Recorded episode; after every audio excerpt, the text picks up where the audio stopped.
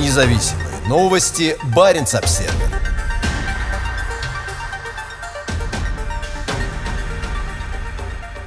Северный флот провел учения одновременно с Запад две тысячи двадцать один.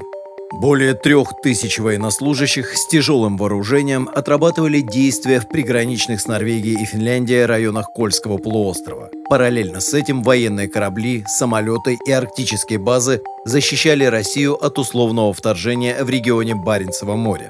На фоне углубления военной и экономической интеграции России и Беларуси учения Запад две тысячи двадцать один вызывают обеспокоенность у соседних Польши и трех стран Балтии. В учениях задействовано двести тысяч военнослужащих. В основном это россияне и белорусы, но также среди участников есть представители Кыргызстана, Индии, Армении, Казахстана и Монголии. Хотя из-за событий в Беларуси напряженность в отношениях с Западом растет, по сценарию Запад две тысячи двадцать один условный противник представлен западной коалицией государств, называющихся Нярис, Поморье и Полярная республика. Майкл Коффман из Центра новой американской безопасности так пишет о трех условных противниках для сайта War on the Rocks. В то время как Нярис, похоже, представляет Литву, а Поморье, вероятно, заменяет Польшу, Полярная республика, вероятно, предназначена представлять Норвегию или другое скандинавское государство, что предполагает важную роль во время Запад две тысячи двадцать один для объединенного стратегического командования «Северный флот». В беседе с независимой газетой замначальника Главного управления международного военного сотрудничества Минобороны Евгений Ильин подтвердил, что условным противником во время Запад две тысячи двадцать один будет выступать Полярная республика. При этом он подчеркнул, что стратегическое учение носит сугубо оборонительный характер и не рассматривает в качестве противника конкретные страны. В официальной информации Северного флота нет упоминания Полярной республики в качестве условного противника на учениях, проходящих в Печенском районе Кольского полуострова и на военных полигонах под Кандалакшей ближе к границе с Финляндией. Однако в Арктике противник нападает на Россию из западной части Баренцева моря. Береговой ракетный комплекс «Бастион», дислоцированный на острове Земля Александры, архипелага Земля Франца Иосифа, отработал уничтожение группировки кораблей условного противника, сообщила пресс-служба флота. Противокорабельная крылатая ракета поразила цель, установленную на максимальной дальности в Баренцевом море. На время учения большой район к югу от земли Франца Иосифа был закрыт для гражданских судов. С моря в операции принимал участие новый фрегат «Адмирал Касатонов». В другом пресс-релизе могущественный Северный флот сообщает о стрельбах крылатыми ракетами с тяжелого атомного ракетного крейсера «Петр Великий» и ракетного крейсера «Маршал Устинов» по десантному отряду условного противника в Баренцевом море. Из-за ракетных стрельб районы к северу от Кольского полуострова также были закрыты для гражданских судов. На прошлой неделе Баренц-Обсервер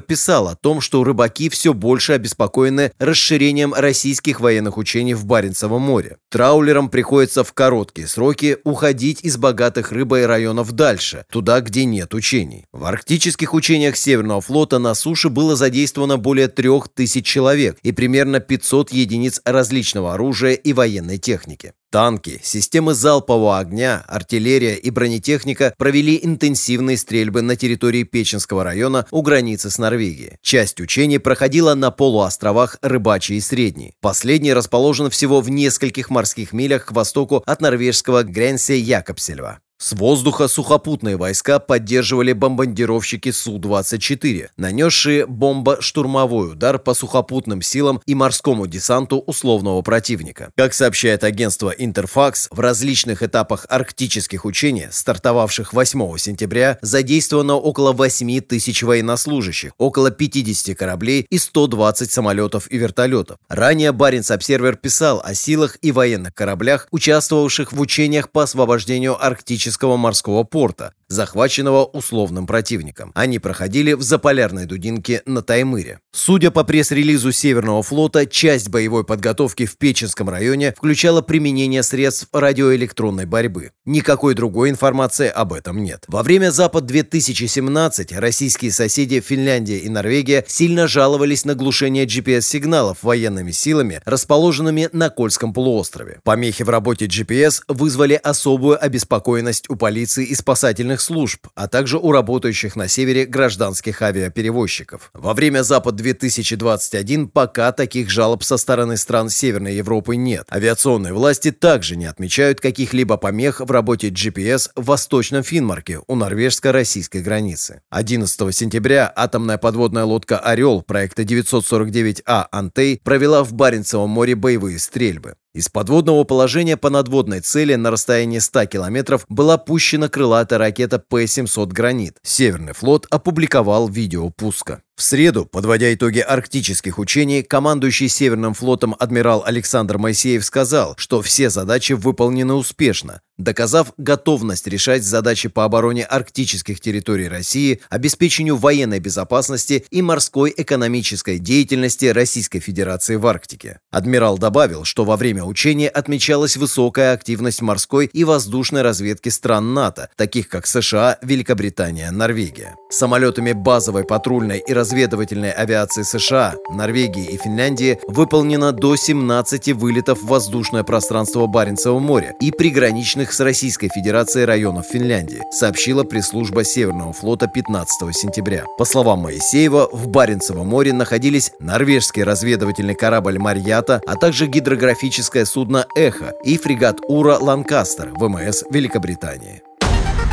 Независимые новости Баренц-Обсервер.